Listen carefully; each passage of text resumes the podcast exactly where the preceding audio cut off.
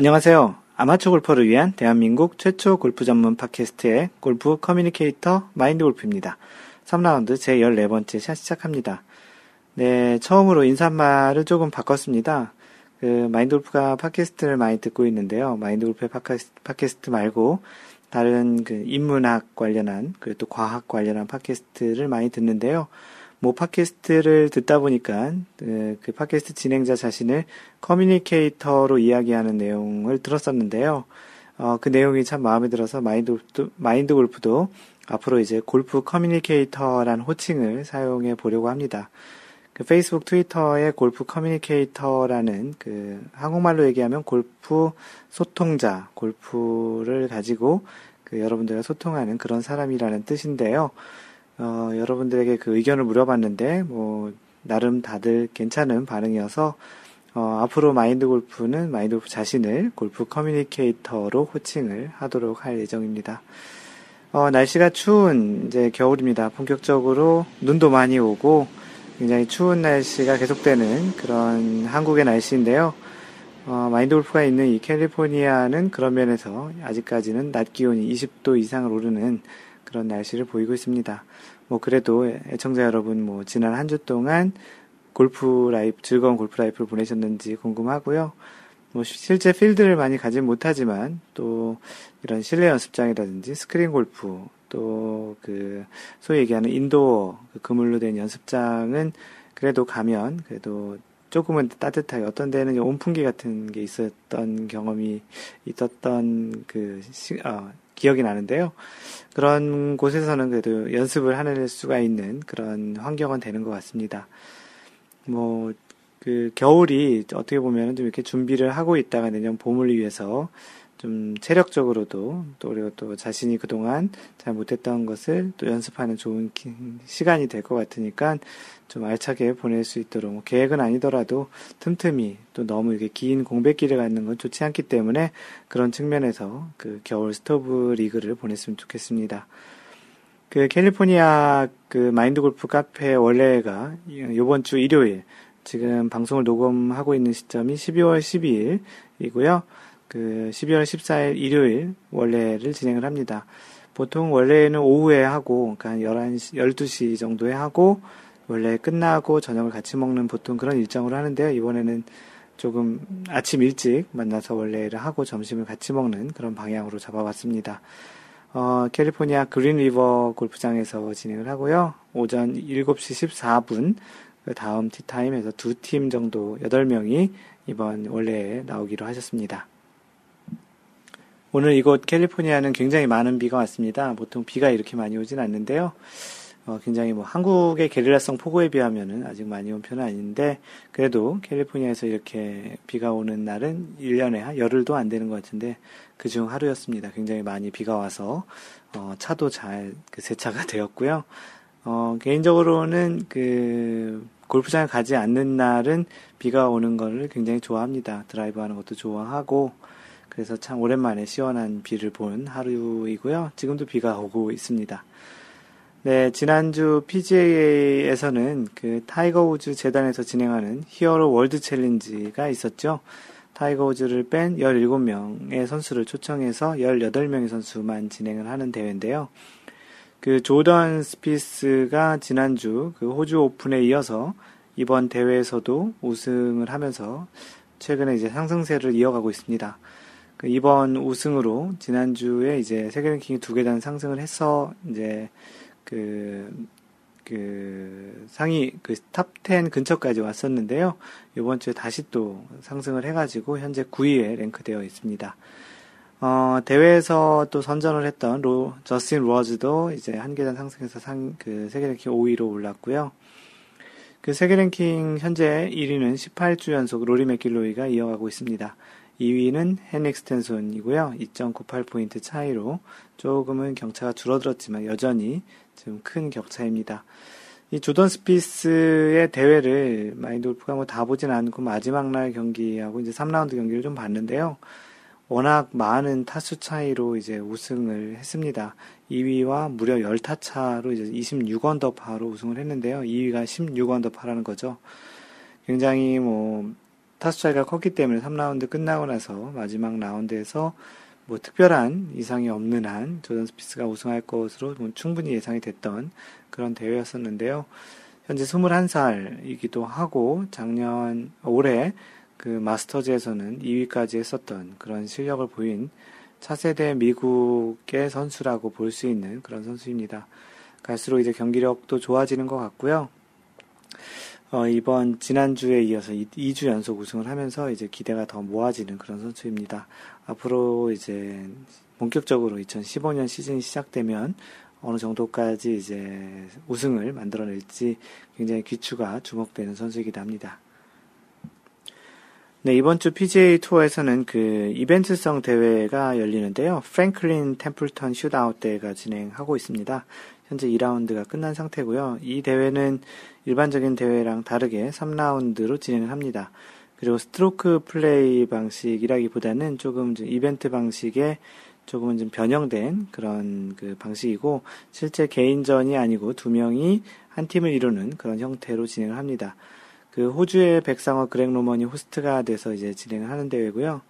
3라운드가 어떻게 진행이 되냐면, 첫째 날은 이제 스크램블이라고 해서 각자 이제 각 팀이 두 명이잖아요. 그래서 두 명이 각자 드라이버 샷을 한 이후에 가장 좋은 공을 선택해서 같은 자리에서 또 이제 플레이를 하는 그런 방식입니다. 그러다 보니까 타수가 굉장히 많이 줄겠죠. 왜냐하면 퍼팅도 같은 자리에서 두 번 하게 되니까 타수도 많이 줄 가능성이 높은데, 그래서 이 첫 번째 날 이제 1위권이었던 선수들이 17언더파를 쳤습니다. 18개 홀에서 그 17언더파니까 굉장한 타수죠. 네, 그리고 둘째 날 경기 방식은 그 변형 얼터네이트 샷 방식이라고 하는데요. 모디파이드 얼터네이트 샷 방식인데, 이거는 어떻게 되냐면, 얼터네이트는 이제 한 번씩 이제 번갈아 가면서 이렇게 치는 그런 방식인데, 이 변형 얼터네이트 샷 방식은 각자 드라이버스 샷을 한 다음에, 그 다음에 이제 좋은 공을 이제 선택을 해요. 자신들이 이제 상황에 따라서 그 두 개의 공 중에 자신들이 어느 공으로 또 플레이하는 게 좋을지를 선택한 다음에, 그 다음에 선택된 공이 A의 공이면, 그럼 B 선수가 이제 다음 샷을 하고, 그 다음 다시 A 선수가 하고, 이렇게 되는 거고, 만약에 B의 선수의 드라이버 샷을 선택을 했다면 A 선수가 그 다음 세컨 샷을 하는 그런 형태로 이제 얼터네이트한 샷을 하는 그런 게 이제 두 번째 날의 대회입니다. 그리고 이제 3라운드 마지막 날 대회는 배터볼이라고 하죠. 더 좋은 공이라고 해서 각자의 공으로 플레이를 한 다음에, 그 다음에 그 홀에서 어느 스코어가 더 낮은 그런 스코어를 채택을 하는 거죠. A가 만약에 파를 하고 B가 버디라면 버디를 채택을 하는 거고, A가 파를 하고 B가 보기를 하면 A인 파를 채택하는, 그래서 각 팀별 낮은 스코어를 채택해서 적는 날이 마지막 날입니다. 그래서 첫째 날 스크램블과 둘째 날 모디파이드 얼터네이샷, 세 번째 날 배러볼, 이렇게 해서 이제 최종 언더파가 한 30언더파 때에서 나올 것 같은 그런 느낌일 것 같은데요. 네, 그런 경기로 이제 진행을 하는 두 팀이 한 편으로 해서 이렇게 두 명이 한 팀으로 해서 진행하는 그런 대회가 이번 주에 프랭클린 템플턴 슛아웃 대회라고 진행을 합니다. 그 남자 선수 그 중에 이제 로리 맥길로이가 수상을 한 지난 주였는데요. 유럽 골프 기자 협회가 뽑은 최우수 선수상을 또 그 수상을 했습니다. 그 올해 그 상금 랭킹, 그리고 또 PGA 투어에서 주는 상까지 받아서 상복이 많은 로리 맥길로이인데, 아무래도 세계 랭킹 1위이기도 하다 보니까 이런저런 상들이 좀 많이 있는 것 같습니다. 이 유럽 골프 기자 협회가 뽑은 최우수 선수상은 1951년에 제정된 상이고요. 그 골프 기자 협회 회원들이 투표로 수상자를 선택해서 준다고 합니다. 그래서 2014년은 로리 맥길로이가 수상을 했다라는 소식을 전해드립니다. 네, LPGA는 2015년 시즌 시작되기 전까지 LPGA 대회는 없었고요. 그 일본에서 그 한국 여자 프로 대표 선수와 일본 여자 프로 대표 선수가 그 국가 대항전을 하는 그 대회가 있었습니다. 일본에서 열렸었는데요. 그 일본 아이치현 미요리 컨트리 클럽 파 72인 골프장에서 열린 그런 대회였었는데, 그 2인 1조로 하는 이제 포볼 스트로크로 치러진 1라운드에서는 한국이 4승 1무 1패를 기록해서 12명이 이제 출전해서 6경기가 진행되는데, 그 중에 4승 1무 1패로 해서 그 9대 3으로 이제 앞선 경기에서 두 번째 날을 시작했는데, 두 번째 날에도 이제 그 굉장히 이제 싱글 플레이, 싱글 스트로크 플레이 12명이 각자 이제 한 명씩 이제 대전을 해서 1대1로 하는 그 싱글 스트로크 플레이에서도 이제 앞선 경기를 해서 총 7승 2무 3패로 승점 16점을 따내서 이제 그 8점에 그친 이제 일본을 이겼습니다. 그래서 최종 스코어를 25대 11로 이제 우승을 했다라는 그런 소식이고요.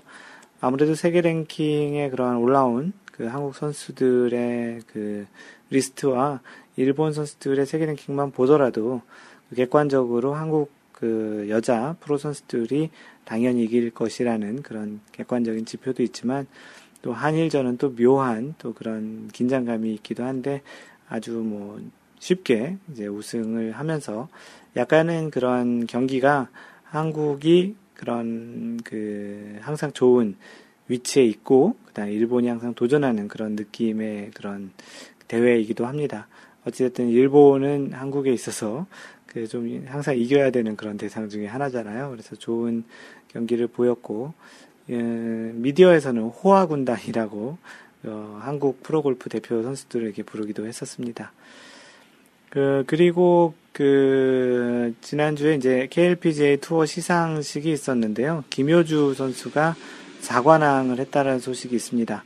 그래서 그 4관왕은 상금왕, 그 12억으로 상금왕도 했고, 다승왕, 시즌 5승을 해서 다승왕, 그리고 최저 평균 타수상, 평균 70.26타를 쳐서 최저 평균 타수상도 받았고, 대상까지 받는 4관왕을 김효주 선수가 했다라는 소식도 전해드립니다. 네, 세계 랭킹은 여전히 박인비가 1위고요. 2위 스테이시 루이스와 간격이 조금 벌어져서 1.17포인트 차이로 벌어져 있습니다. 2위와 3위의 간격은 0.05포인트 차이로 좀 많이 가까워졌고요. 여전히 10위 내 한국 선수는 3명, 박인비 1위, 유소연 7위, 김효주 9위, 이렇게 3명이 있는 상태입니다. 네, 한 주간의 골프 업계에 있었던 소식을 마인드 골프가 선정을 해서 소개해주는 시간이고요. 이번 주는 그 양용은 선수가 그 지난해에 이제 그 PGA 그 투어 티켓을 이제 잃게 됐는데요. 그 이후에 양용은이 이제 어떤 지금 상태에 있는지, 또 앞으로 계획이 어떤지를 알 수 있는 그런 기사가 있어서 그 내용을 소개하겠습니다. 제목은 양용은 목표는 다시 미국, 내년 가장 바쁠 것이라는 제목입니다. 얼마 전까지만 해도 양용은의 카카오톡 창에는 연습이 최고의 스승이다라는 글귀가 쓰여 있었다. 하지만 최근에는 나는 다시 할 수 있다로 바뀌었다. 미국 프로골프 투어 카드는 이렇지만 호랑이, 타이거 우즈를 호랑이라고 표현하는데, 호랑이를 잡을 양은 아직 죽지 않았고, 양용은을 얘기하는 거죠. 조만간 다시 일어나겠다는 그의 간절한 마음이 잘 드러났다. 새로운 출발의 첫 목표로 잡은 일본 프로골프 투어 JGTO 퀄리파잉 토너먼트 Q스쿨을 무난히 통과한 양용은에게 절치부심 각오를 들어봤다. 11일 JGTO Q스쿨 통과자 오리엔테이션을 받은 그에게 점심시간을 틈타 전화 통화를 했다. 옛날에도 일본에서 시작했습니다. 똑같은 방법을 찾을 것입니다. 일본을 통해 미국을 가는 그 길을 다시 시작하는 거죠. 어차피 나중에 미국에서 시니어 투어를 뛸 계획이니까요. 그러려면 다시 미국으로 가야 하는 것 아닌가요? 수학이 넘어 들려오는 그의 목소리는 차분하고 조심스러웠지만 무척 단호했다. 남들은 큐스쿨을 두고 지옥의 레이스라며 엄살을 떨지만 잡초처럼 골프를 배운 양용호는 조금도 두려워하지 않는다. 붙으면 붙는 거고 떨어지면 그냥 아무것도 아닌 거죠. 바로 2009년 미국 프로골프 챔피언십에서, PGA 챔피언십 얘기하는 거죠. 챔피언십에서 타이거 우즈를 꺾을 때 다 잡았던 바로 그 마음을 큐스쿨을 치르면서도 가졌던 것이다. 사실 양용호는 큐스쿨을 밥 먹듯이 치렀다. 이번까지 참가한 큐스쿨만 모두 9번이다. 일본에서 치른 게 모두 5번이고, 미국 3번, 그리고 한국 한국에서도 한 번 테스트를 봤다. 떨어진 것은 미국 2번, 일본 1번 등 총 3차례이다. 처음에는 양용은도 무척 긴장했다고 한다. 하지만 이번은 수능이 아니라 모의고사 치르는 기분이었단다. 특히 3라운드 63타를 칠 때는 짜릿했다고 한다. 두 개 코스에서 번갈아 치렀는데 3라운드 때는 전반 버디 이글로 시작하더니 후반에도 버디 이글이 잇따라 나오더라고요. 그중 하나는 파포홀 120야드짜리 샷이 그대로 들어갔습니다. 마음이 편하니 운도 따라온 것 같아요. 양용은은 2015년이 프로로 데뷔한 이래 가장 바쁜 해가 될 것이라고 했다.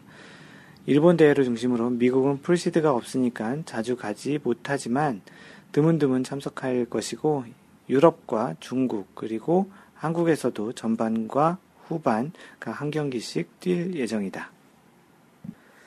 여러 투어를 섭렵하기 위해 양용은은 한국에 베이스 캠프를 차릴 계획이다. 이미 서울에 집도 마련해뒀다. 양용호는 2009년 우주를 꺾을 때보다 체중이 7kg 정도 빠졌다. 2012년 말부터 체중 감량을 시작한 결과다. 10년 가까이 90kg 정도였지만 지금은 운동과 음식 조절로 82에서 84kg을 유지한다. 예전 모습과 비교하면 날씬해 보일 정도다. 나이는 속일 수 없잖아요. 전에는 아무리 먼 곳을 가더라도 시차 적응이 필요 없었는데 요즘은 힘들더라고요. 그래서 몸을 다시 만들어야겠다고 마음먹었죠. 지금은 몸이 가벼워 날아갈 것 같아요. 코오롱 한국 오픈 때 캐디를 맡았던 절친 박경구 씨는 퍼팅은 여전히 내가 대신 해주고 싶을 정도로 약하지만 샷은 전보다 더 좋아진 것 같다며 친구에 대한 기대를 드러낸다. 미국으로 돌아가기 위해 일본을 전진기지로 삼아 바람의 아들 양용은의 제2도전이 시작됐다. 어느새 세계 랭킹 633위까지 떨어진 양용은과 재기에 몸부림치는 옛 황제 우주 중 누가 먼저 부활할지 지켜보는 것도 무척 흥미로울 것 같다. 매일 경제신문의 오태식 기자가 쓴 내용이고요. 양용은 선수는 참 그 메이저 PGA 챔피언십에서 그 타이거 우즈에게 역전 우승을 하는 굉장히 감동적인 그런 경기를 했던 선수인데 그 5년간의 풀시드를 받고 나서 그 다음에 이제 좋은 성적이 없어서 투어를 이어갈 그런 성적이 나타나지 않아서 이제 투어 카드를 잃게 된, 참 어떻게 보면은 아시아에서 최초로 현재까지는 최초이자 마지막인 그 메이저 우승을 하기도 한 선수인데요. 이제 예전처럼 그 일본 그 투어를 통해서 다시 PGA에 뛰고 싶다라는 그런 이야기를 볼 수 있었던 기사입니다.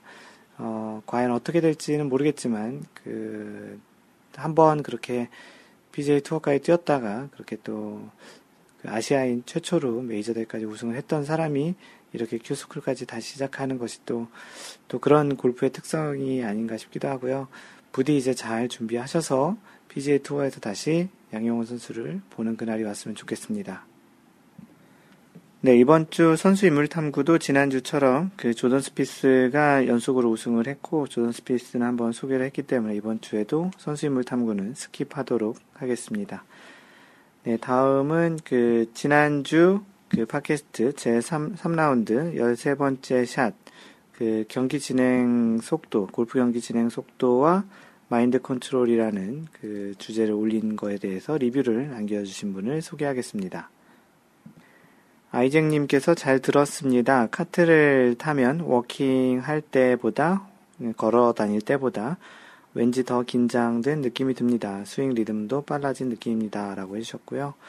이 아이잭님은 그 미국 텍사스에 계신 분이신데요. 미국에서 골프를 치면 이제 보통 워킹 or 라이딩 이렇게 물어보거든요. 그래서 이제 걸어서 다니면서 칠 건지, 아니면 2인용 카트를 몰고 다니면서 칠 건지 물어보는데, 보통 이제 선택적으로 할 수 있어서, 마인드 골프도 이렇게 그 골프장이 업다운이 심한 그런 골프장이 아니면 가급적이면 이제 걸어서 치려고 하는데, 걸어서 치는 것에 대한 또 장점이 좀 더 많이 있는 것 같습니다. 그래서 이제 걷기를 더 선호하는데, 아이잭 님도 그 걷는 게 이제 그 카트를 타는 것보다 좀 더 낫다라는 그런 피드백을 주셨고요. 경기 진행 속도와 관련해서 이제 그런 피드백을 주셨습니다. 네, 부하직전님이 오랜만에 카페에 오셔서 제목을 오랜만에 카페에 왔어요 라는 제목으로 글을 올려주셨습니다. 그 한동안 좀 무슨 일이 있으셨는지 한동안 카페에서 보이지 않으셨었는데요. 이번 주에 글들을 좀 올려주시고 소식을 좀 전해주셨습니다. 안녕하세요. 부화 직전입니다. 되게 오랜만에 카페에 왔어요. 아예 안 들른 건 아니지만요. 지난번 10월 원래 이후에 개인적으로 안 좋은 일들이 갑자기 많이 몰려와서 가로 열고 일부는 마인드 골프님도 아실 듯, 네. 어떤 일로 통화를 하게 된 적이 있었는데 그래서 이야기를 좀 조금은 들었었습니다. 같이 라운드 나가기로 약속했던 분들께도 연락도 못 드리고 한 달이 훨씬 지난 지금도 후기도 못 올리고 있습니다. 그렇게 됐네요. 그래도 지난주 쯤에 어려운 일들이 대충 정리가 되어서 또 열심히 카페에 들으려고요. 정리가 된 김에 주말에 친동생들과 라운드 나갔다가 라베 갱신도 했어요. 94타. 그건 나중에 라운드 후기로. 그래서 라운드 후기를 조금 이따 한번 소개를 하려고 합니다. 다들 잘 지내시는 것 같아 좋네요. 나중에 뵙겠습니다. 라고 그 카페에서 좀 떨어나셨다가 다시 오셔서. 물론 그 스마트폰이나 뭐 이렇게 그냥 눈으로 보는, 소위 얘기한 눈팅이라고 하죠. 눈으로 그 계속 글은 쓰시진 않으셨지만 계속 보셨던 것 같고요. 뭐 많은 분들이 카페 회원이 지금 현재 1688명인데 이 중에 실제 활동하시는 분은 한 10%도 안 될 거라 생각합니다. 보통 인터넷 서비스를 예전에 마인드골프가 했었잖아요. 그래서 그런 그 지표로 볼 때 액티브 유저, 실제 활동한 유저는 한 3%, 2% 정도만 돼도 그 굉장히 활동적인 그런 그 사이트라고 얘기하는데 아마도 마인드골프 카페도 그런 정도가 되지 않을까 싶고요. 혹시 이렇게 뭐 잠깐 떠났다가 다시 오실 때 뭐 서먹하거나 좀 약간 이상한 느낌이실지 모르겠는데 그냥 간단하게 지금 부하직전님처럼 오랜만에 다시 왔다고 뭐 그 사이에 안 왔다고 뭐라 그러는 것도 아니니까 그렇게 좀 편하게 또 잠시 떠났다가도 다시 또 편하게 다시 돌아오는 그런 카페가 되었으면 좋겠습니다. 네, 올레바이크님께서 올려주신 글인데요. 그 제목이 마골님 교육 대상자 선정되었습니다. 제가 교육 대상자 선정됐다는 게 아니고요. 마골님 하고 부른 거죠. 그 다음 교육 대상자 선정되었다고 그 올레바이크님이 올려주셨는데요. 앞으로 토플 시험 입학 허가를 직접 받아야 하는 큰 산들이 많이 남아있지만 회사에서 일단 15명 대상자 인원에 선정되었습니다. 회사가 15명이 대상자면 회사도 좀 큰 것 같고요. 거기서 이제 그 미국으로 교육을 받을 수 있게 되는 그런 대상자의 인원에 선정됐다고 하시는 것 같습니다. 내년 1년은 국내에서 근무 병행하면서 주말 이용한 교육을 듣고 그 다음 년에 마인드골프님 계시는 미국으로 갈 수 있을지도 모르겠습니다. 미국에서 뵐 수 있는 날을 기다리겠습니다. 눈이 많이 옵니다. 다들 안전운전 하시고 즐겁고 행복한 주말 보내세요. 영어 가르쳐주세요. 마골님 및 기타, 미주 회원님. 이렇게 글을 마무리 했는데요. 그 마인드골프 영어 잘 못하고요. 그, 마인드골프가 가끔 이렇게 주재원이나 학생이나 잠깐 이렇게 미국에 교환 교수나 다양한 일로 이렇게 미국에 오시는 분들에게 가끔 하는 얘기가 있는데요. 뭐, 영어는 못 배워도 특히 미국 캘리포니아 와서는 골프는 꼭 배워가라고 이야기를 드립니다. 그 올레바이크님이 회사에서 그 인재로 그 좋은 회사에서 좋은 인재로 지금 인정을 받으셨나 본데요. 아주 축하드리고요. 나머지 과정도 잘 준비해서 미국에 원하시는 미국 그 유학, 뭐 회사에서 지원하는 그 유학을 잘 받았으면 좋겠고요. 뭐 하나아빠님, 언젠가는 싱글님, 그리고 하얀바지님이 같이 축하를 해주셨습니다. 다시 한번 축하드립니다. 올레바이크님. 네, 다음은 중국에 사는 와이낫 버디님이 그 최근에 한 몇 주 전에 그 어떠한 도전을 하시겠다고 하고 이제 후기를 남겨주시기로 했던 것 같은데요. 그러진 않았나요? 하여튼 뭐 후기가 좀 뒤늦은 후기가 올라와서 그 와이낫 버디님, 중국에 계신 와이낫 버디님의 그 후기를 소개하겠습니다. 뒤늦은 후기 그리고 새로운 도전이라는 제목이고요. 2014년 90에서 92타 평균타를 치는 제가 얼마 전에 동계훈련 목표로 설정할 아이디어를 얻기 위해 36홀 필드를 다녀오겠습니다라고 한 적이 있었는데 맞아요. 그렇게 얘기하셨었어요. 하루에 36홀을 치시겠다고. 후기를 이제 올리네요. 36홀은 못 돌았고 대신 2주에 걸쳐 각기 다른 18홀을 돌았습니다. 결과는 한 번은 90타, 한 번은 93타, 평균 91.5타, 정확한 올해 제 평균 타수가 나왔습니다. 2014년 90에서 92가 이제 평균 타수라고 얘기하셨으니까요. 제일 가장 힘든 샷은 드라이버 샷, 페어웨이 적중률이 28%, 그리고 42%, 그 두 라운드 했었으니까, 그 퍼팅 수는 37개, 38개, 라운드당 랜덤 3개 홀 티샷에서 그 워터 해저드 또는 오비가 발생했는데, 3개 홀에서 무려 9개에서 10개를 잃었습니다. 19개에서 20개 오버 기준으로 봤을 때 3개 홀이 45에서 50% 오버 타수를 점유한다라는 그런 통계가 나왔고요. 즉 결론은 드라이버샷이 문제, 원인은 여러 가지가 있겠지만 지금은 그 초심으로 돌아가서 3cm 짧게 잡고 백스윙을 짧게 해서 안전하게 해저드만 내지 말자라는 연습 중입니다. 그리고 티샷에 자신이 없으면 우드로 티샷을 해서 벌타를 최소화하는 전략으로 ... 이번 주 날씨 상황에 따라 갈지 모르겠지만 가게 되면 드라이버 샷은 짧게 안전하게, 우드 샷은 자신 있게, 얼마나 티샷 미스를 최소화할지를 저 또한 궁금합니다. 마골 카페에 공헌한 만큼 비거리에 욕심 많은 제 성질을 얼마나 잘 컨트롤할지가 관전 포인트. 조심스럽게 2014년을 잘 마무리하면 내년에는 목표 상향 설정을 해볼까 합니다. 이 또한 욕심이겠지요? 라고 글을 남겨주셨는데요. 뭐 이렇게 통계를 통해서 자신이 어떤 목표를 설정하기도 하고 어떻게 자신의 샷이 잘 되는 것과 안 되는 것, 또 어느 부분이 자신의 타수에 영향을 미치는지를 이렇게 분석하는 것은 뭐 골프에서 굉장히 좀 좋은 습관인 것 같습니다.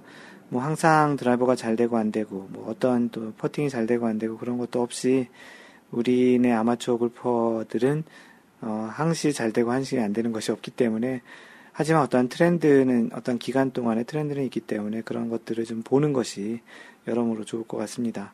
그래서 이 와인업 버디님처럼 뭐 다양한 앱을 이용하든 자신의 스코어 카드를 모아서 엑셀 같은 것으로 통계를 보든지 간에 그런 통계를 보는 게 좋겠고, 와인아빠님은 어쨌거나 결론적으로 드라이버가 문제가 돼서 그 마인돌프가 얘기했던 그 골프는 따오는 게임이 아닌 잃지 않는 게임이란 측면에서 그렇게 해저드 오비로 인해서 버려지는 그런 벌타를 좀 줄이시면 상대적으로 타수가 좀 더 줄지 않을까, 그래서 좀 더 안정적인 플레이를 할 수 있지 않을까 싶습니다. 모든 드라이버 샷부터 퍼팅까지 모든 샷이 중요하지 않은 샷이 없긴 한데요.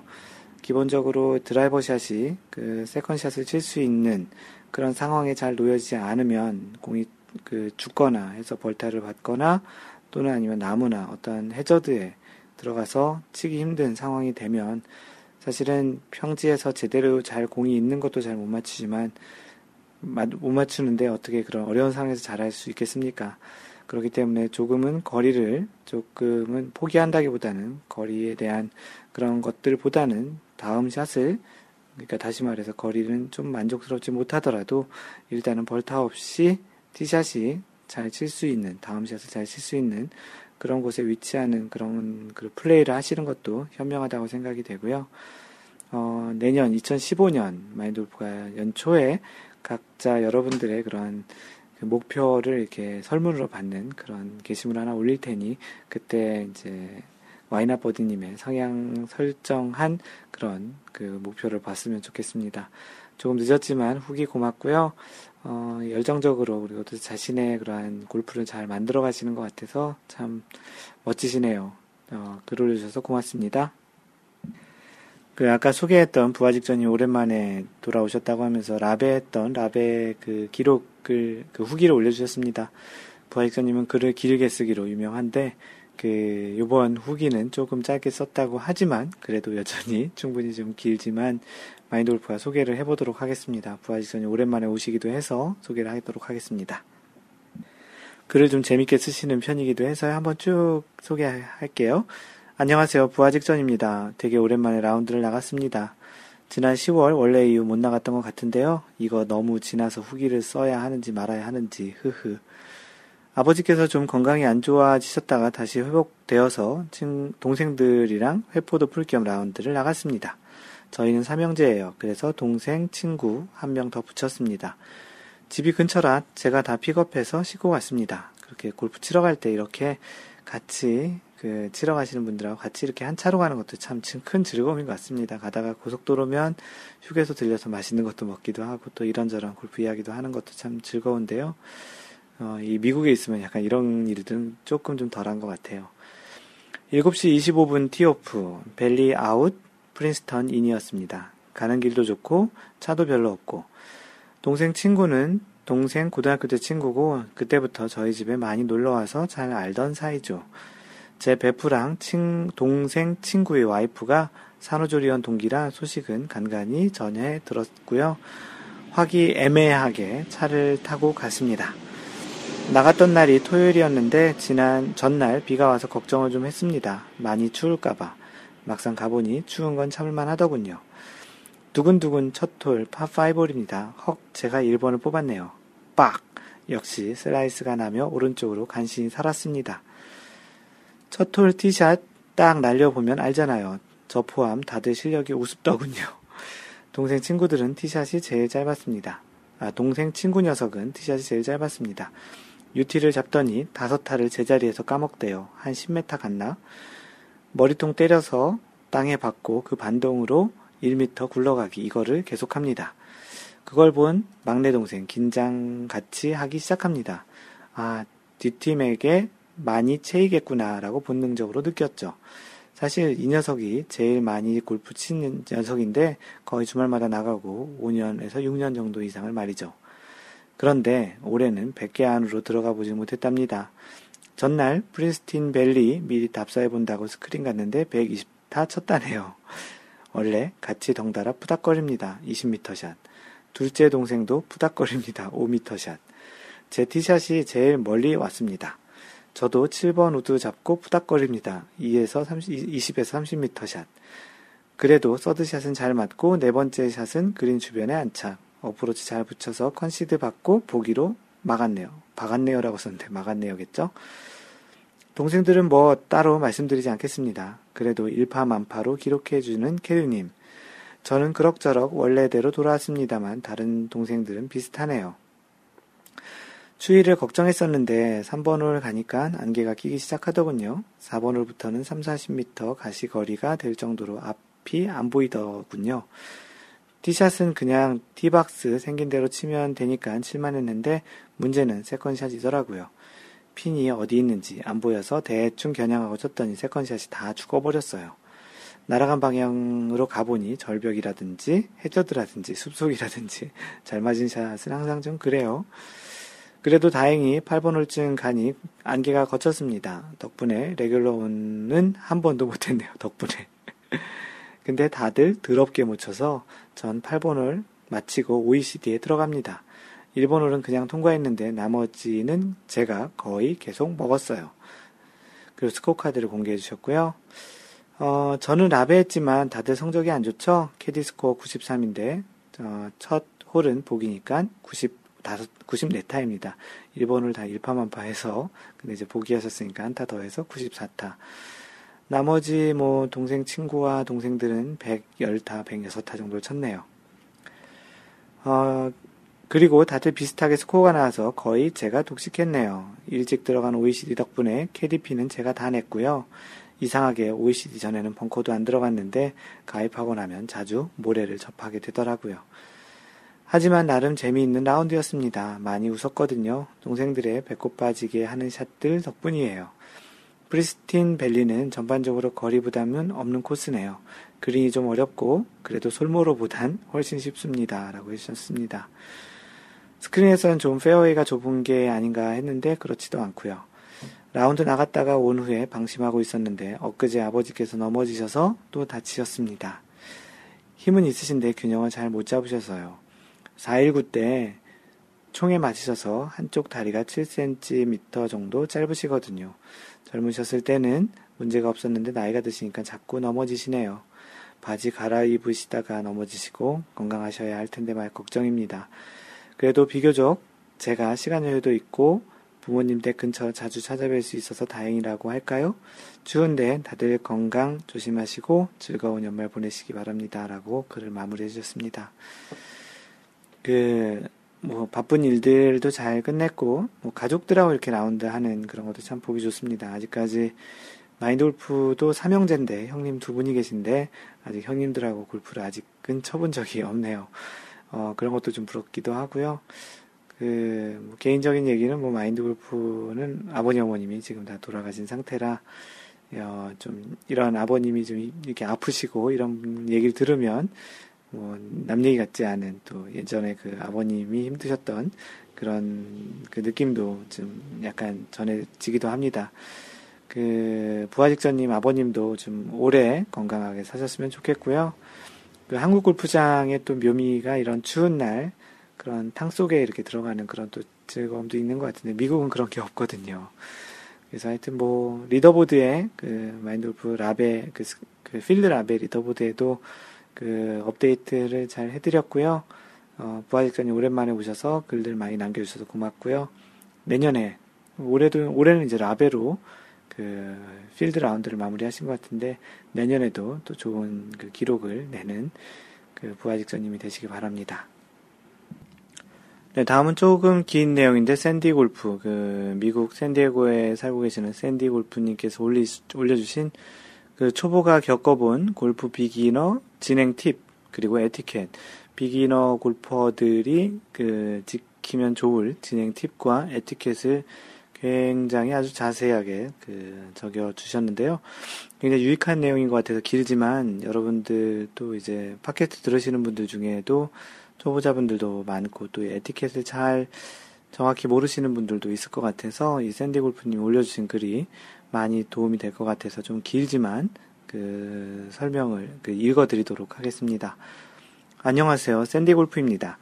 골프를 잘 치는 방법은 고수분들이 잘 아시겠지만 비기너를 위한 진행 팁은 골프를 시작한 지 아주 오래되지 않은 초보가 오히려 더 자세히 기억할 수 있을 것 같아 생각나는 진행 팁을 정리해봤습니다. 그래서 카테고리별로 있는데요. 첫 번째, 라운드 전. 라운드 하기 전에 생애 첫 라운드는 여유 있는 티타임으로 예약 사이트를 보면 여유 있는 골프장과 시간대를 알 수 있다. 꼭 18홀을 다 돌 필요는 없다. 파3나 9홀도 좋다. 미국의 경우 황혼 티타임, 트와일라잇이라고 하죠. 황혼 티타임 시간에 칠 수 있을 때까지 편하게 치면 좋다. 미국은 오후 해가 져서 다 못 칠 수 있는 그런 티타임을 트와일라잇 티타임이라고 하는데 그런 걸 이용하는 것도 좋은데 한국은 그런 것이 별로 없을 테니까 9홀이나 파3도 괜찮다라는 이야기입니다. 조금 일찍 도착해서 골프장을 둘러보고 준비를 미리 하면 마음이 좀 더 여유로워진다. 이게 이제 라운드 전에 팁이고요. 진행 이해하기. 진행이 밀리는 상황에서 내가 시간을 좀 더 쓰면 결국 원래 시간을 적게 쓰는 누군가가 시간을 더욱더 덜 써야 한다는 것을 이해하자. 동반자들은 못 치거나 많이 친다고 싫어하지 않는다. 단지 프리샷 루틴이 길거나 이동이 느리거나 너무 느린 플레이를 꺼려한다. 네, 그렇죠. 그 다음 티잉그라운드에서는 안홀을 지키자. 앞홀에서 잘 친 사람이 먼저 티샷을 한다. 처음엔 전홀에서 누가 몇 개를 쳤는지 기억하기 어려우니 자신이 가장 비기너이면 동반자가 먼저 치라고 말하기 전까지 쭉 나중에 치는 것으로 생각하면 편하다.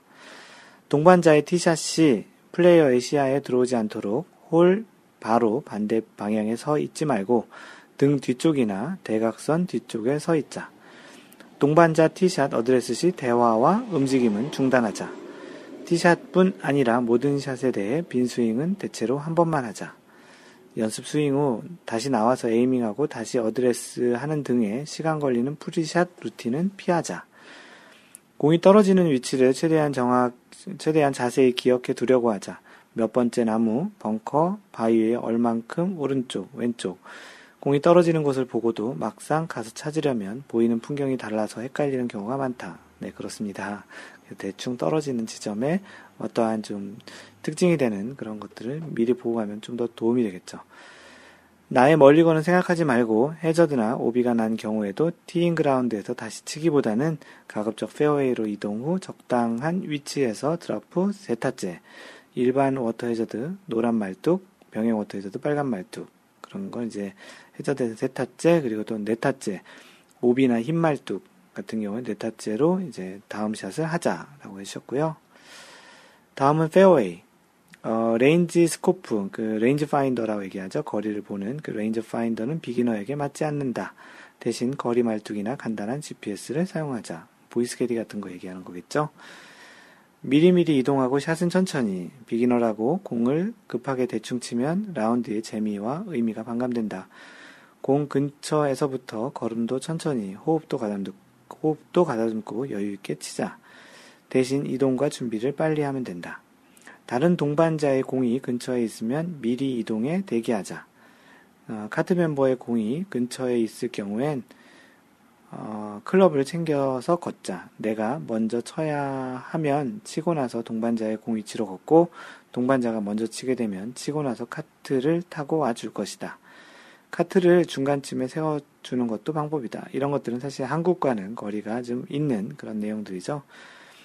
클럽을 챙겨서 멀리 걸어가야 할 때는 예상되는 클럽 위아래로 하나씩 총 3개쯤 가져가면 좋다. 트러블 위치라면 더 가져가야 할 수도 있다. 기본적으로 홀에서 먼 공을 먼저 치지만 동반자가 공을 찾고 있는다든지 클럽을 가지고 이동 중이라면 자신이 먼저 칠 테니 천천히 준비하라고 얘기하는 것도 좋다. 비기너는 자신의 공을 찾으려고 시간을 너무 많이 쓰지 말자. 공과 타수에 너무 연연해 하지 말고 한번 쭉 둘러본 후 바로 드롭하고 치자. 초보자 때 가장 중요한 팁이라고 해주셨네요. 또한 비기너는 자신의 준비와 플레이를 먼저 마치는 게 더 중요하다. 다음에 쳐야 할 내 공 위치를 확인하지 못한 채 동반자 공을 같이 찾고 있다면 시간이 2배로 걸릴 수 있다. 때로는 좀 배려하는 게 또 시간을 더 잡아먹을 수 있겠다라는 지적인데요. 다음은 이제 그린과 그린 주변에서 앞뒤 팀 상황과 플레이 진행 스피드가 눈에 들어오기 전까지는 대체로 양파까지만 치는 걸로 생각하자. 여유가 있는 상황이라면 동반자가 앞팀도 느리니 혹은 뒷팀이 보이지 않으니 더 치라고 이야기할 것이다. 그린 주변에서의 퍼터와 웨지 세트 등 필요한 것들은 모두 들고 가자. 어프로치 샷을 하고 그린으로 걸어 올라가면서 전반적인 그린 경사를 읽기 시작하자. 그린에 올라갈 때 사용하지 않는 클럽들은 처음부터 카트가 있는 방향의 프린지에 놔두면 홀아웃하고 클럽을 놓고 가는 실수를 막을 수 있다. 모두 온그린 상태에서 내 공이 동반자의 공보다 홀 가까이에 있거나 내가 그린에 먼저 올라갔으면 깃대를 뽑아주자. 여유가 있으면 깃대와 클럽은 그린 밖 프린지에 놓는 것이 좋다. 동반자의 공이 프린지와 그린 가까운 러프에 있을 땐 깃대를 뽑기 원하는지를 물어보자. 보통 내리막에서는 안 뽑는 경우가 종종 있다. 다른 사람의 퍼팅 라인을 밟지 말고 동반자의 공이 너무 멀지 않으면 가급적 크게 바깥으로 돌아서 이동하자. 초보자 때 종종 실수하는 에티켓이라고 해주셨네요. 동반자가 퍼팅 어드레스 자세를 취하면 모든 동작과 대화를 멈추고 그 외의 시간은 부지런히 돌아다니고 부지런히 경사를 읽어두자. 그 퍼팅자 퍼팅 시 그 가급적 퍼팅 라인 앞 뒤쪽 연장선상에 서 있지 말자.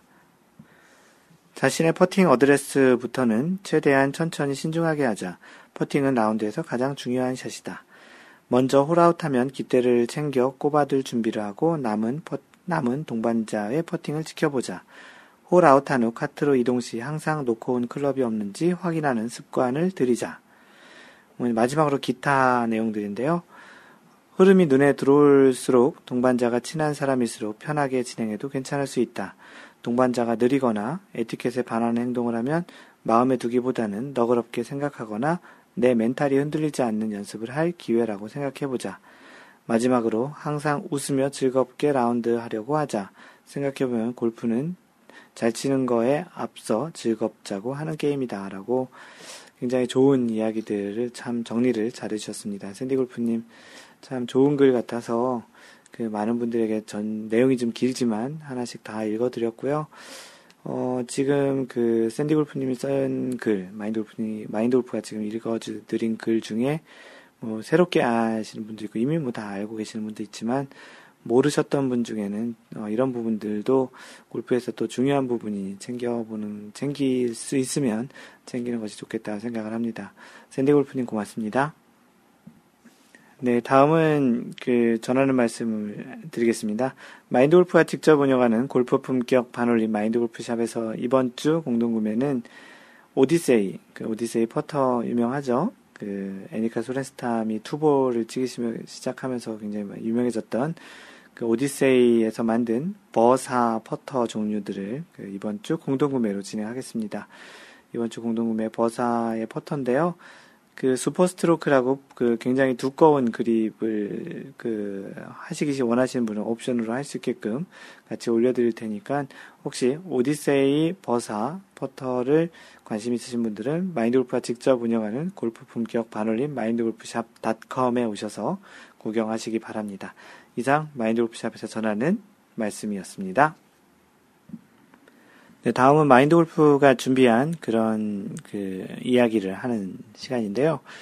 그동안 여러 번 언플레이어블 볼이라는 것에 대해서 간간히 설명을 드렸었는데, 오늘은 언플레이어블 볼 선언하는 것에 대해서 좀 더 자세히 이야기들을 드려보려고 합니다. 언플레이어블 볼이라는 걸 들어보기는 많이 했죠. 말 그대로 언플레이어블, 플레이할 수 없는 그런 공이다라는 것을 선언하는 것인데요. 실제 어떤 경우에 그렇게 할 수 있는 것이고, 또 어떠한 언플레이어블을 선언하면 또 어떤 일들이 있는지에 대한 이야기를 해보도록 하겠습니다.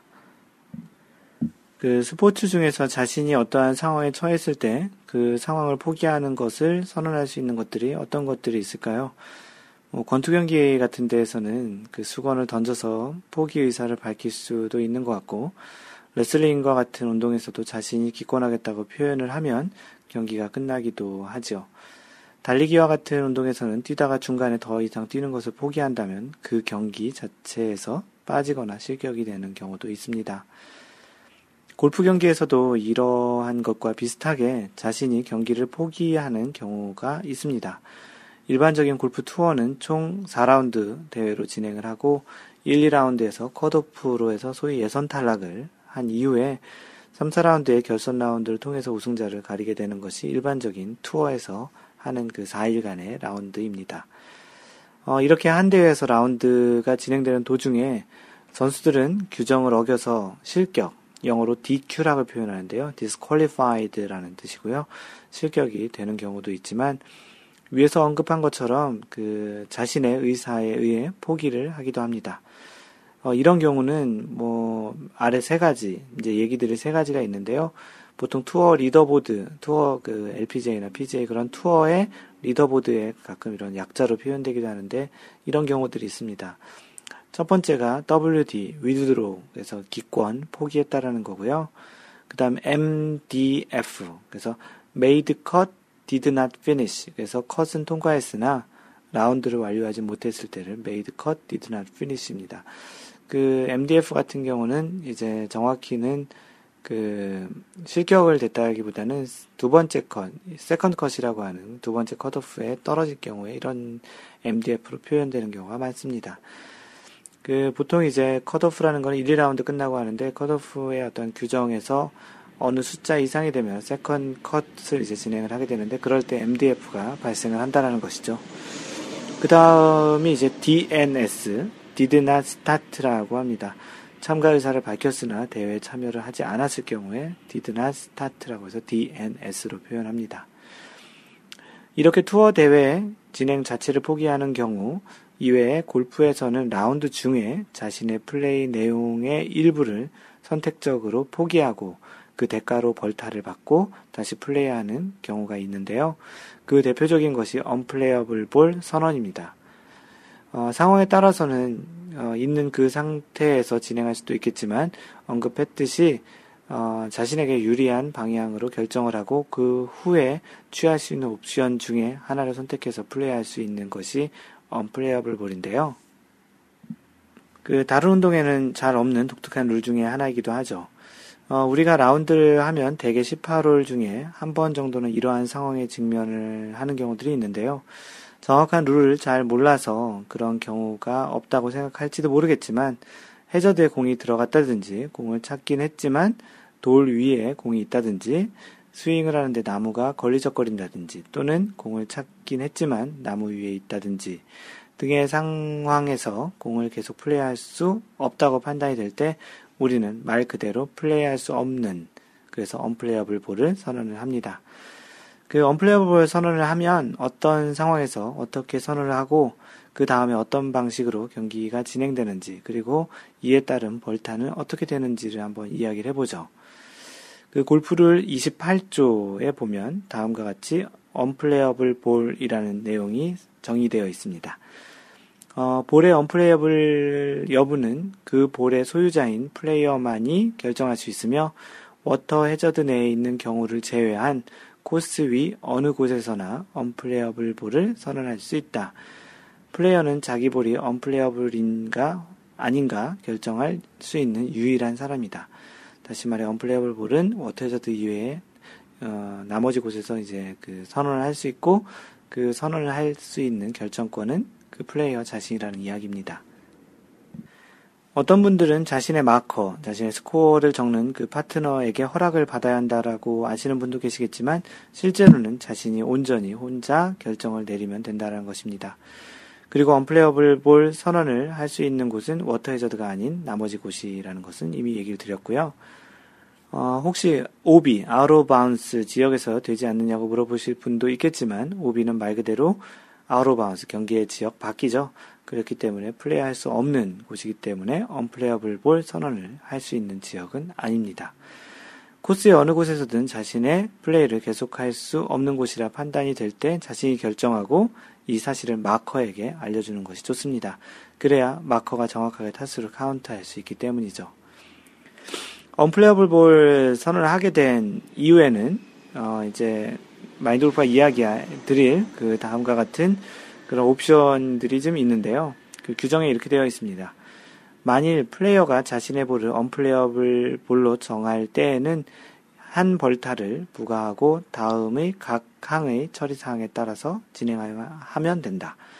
그래서 이제 옵션이에요. 어떤 경우를 선택하느냐는 자신의 옵션이고, 자신의 이제 플레이의 어떤 상황에 따라서 이 옵션 중에 하나를 선택하면 됩니다. 세 가지 옵션이 있는데요.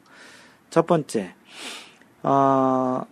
볼을 앞서 플레이한 곳에서 되도록 가까운 장소에서 다음 스트로크를 한다. 이 얘기 뭐냐면, 그 언플레이어블 볼이 선언이 될 그 상황이 되게 만든 샷과 동일한 곳에 가서 최대한 가까운 장소에서 공을 다시 놓고 친다라는 것이죠. 오비와 거의 똑같은 상황이 되는 것이고요. 두 번째는 볼이 있는 곳에서 두 클럽 이내에서 홀에 가깝지 않은 그 지점에서 드롭을 해서 칠 수 있는 방법이 있습니다. 볼을 찾았으면 거기서 이제 1벌타를 받고 두 클럽 이내에서 드롭을 해서 그 진행하는 방법이 있고요. 마지막으로는 홀과 볼이 있었던 지점을 연결하는 직선상으로 전 위치보다 후방의 거리 제한 없이 볼을 드롭해서 플레이할 수 있습니다. 그러니까 그 공이 있는 지점과 홀을 연결한 직선상 후방 쪽으로 거리 제한 없이 드롭할 수 있다라는 것입니다. 그 아마추어 골퍼들은 많은 경우 언플레이어블 볼 선언을 하고 나서는 어찌 보면 배려인 것처럼 좋은 곳에 공을 놓고 치라고 하는 경우도 많이 있는데요.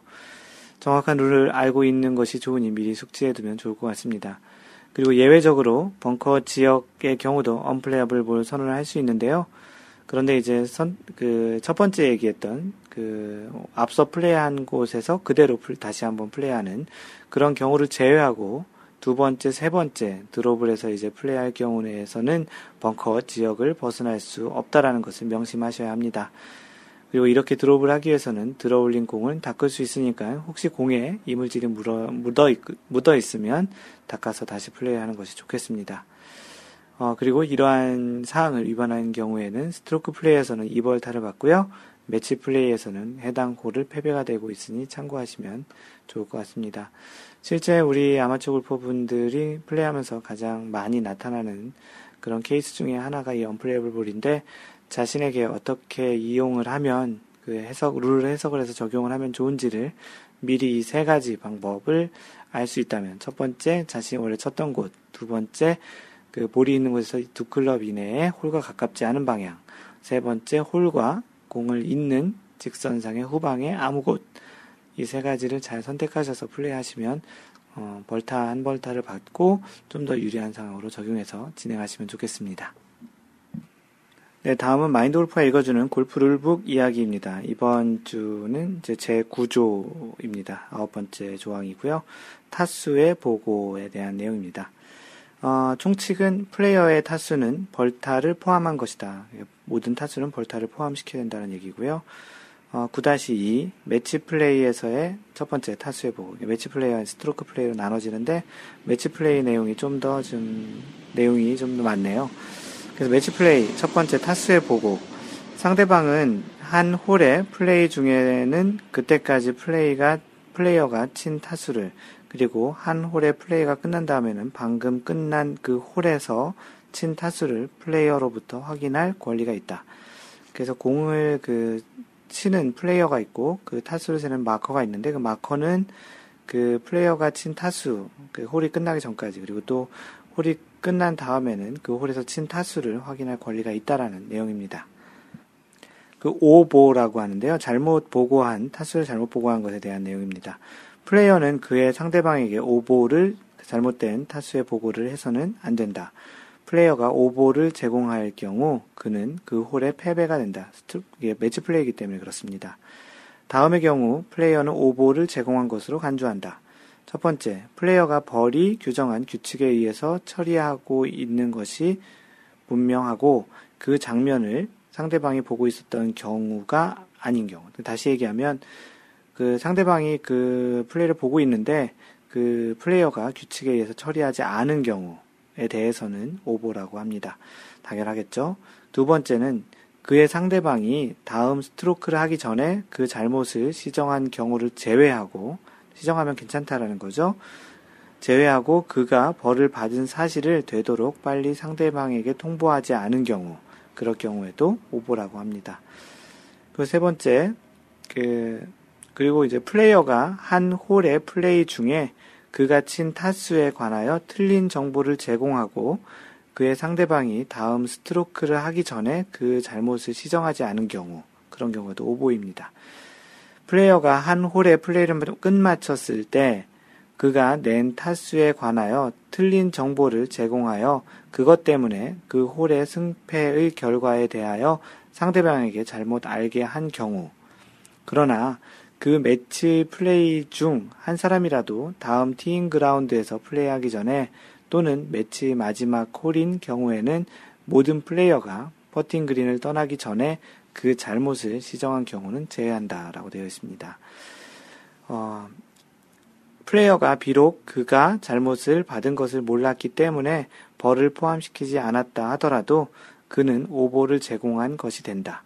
따라서 규칙을 알아두는 일은 플레이어의 책임이다. 본인이 벌을 받았던 것을 몰랐기 때문에 벌을 포함시키지 않았다고 하더라도 그것은 오보를 제공하게 된 것입니다. 자신 플레이를 하는 그 플레이어 자신, 골퍼 자신은 그래서 이제 골프 룰북에 있는 내용들을 많이 숙지를 해야 되고 이러한 골프 룰을 아는 것 또한 골프의 책임이라고 되어 있습니다. 그리고 9-3, 그럼 스트로크 플레이는 지금 간단하게 되어 있는데요. 벌을 받은 경기자는 되도록 빨리 그의 마커에게 그 사실을 알려야 한다 정도로 되어 있습니다. 그래서 오늘 마인드 골프의 골프 룰북 이야기는 타수의 보고에 대한 제 9조 이야기였고요. 다음번 샷에서는 제 10조 플레이 순서, 영어로 order of play라고 해서 플레이 순서에 대한 이야기를 하도록 하겠습니다. 네, 마인드 골프의 블로그는 mindgolf.net에 오셔서 읽으시면 되고요. 페이스북은 facebook.com/mindgolf 또는 페이스북에서 마인드 골프를 검색하셔서 팬페이지를 라이크하시면 됩니다. 트위터는 @mindgolfer이고요. 카페는 네이버에서 마인드골프 카페 또는 cafe.naver.com/mindgolfer입니다. 이제 한 1,700명 정도 다가가고 있고요. 이메일은 mentor@mindgolf.net이고요. 마인드골프가 직접 운영하는 골프 품격 반올림 마인드골프샵은 mindgolfshop.com입니다. 또는 magolshop.com이고요. 유튜브에 Y골프와 에티켓골프 동영상 강좌를 보실 분들은 youtube.com/mindgolfer 또는 유튜브에서 마인드골프를 검색하시면 됩니다. 카카오톡을 통해서 직접 연락하실 분은 그 아이디 mindgolfer로 이제 친구 추가를 하시면 되고요. 뭐 대략 다 소개를 했네요. 그래서 항상 마인드골프가 이야기하는 것처럼 항상 배려하는 골프 하시고요. 이상 골프 커뮤니케이터 마인드골프였습니다. 다음번 3라운드 제 15번째 샷에서 만나요. Don't worry, just play mind golf. Bye!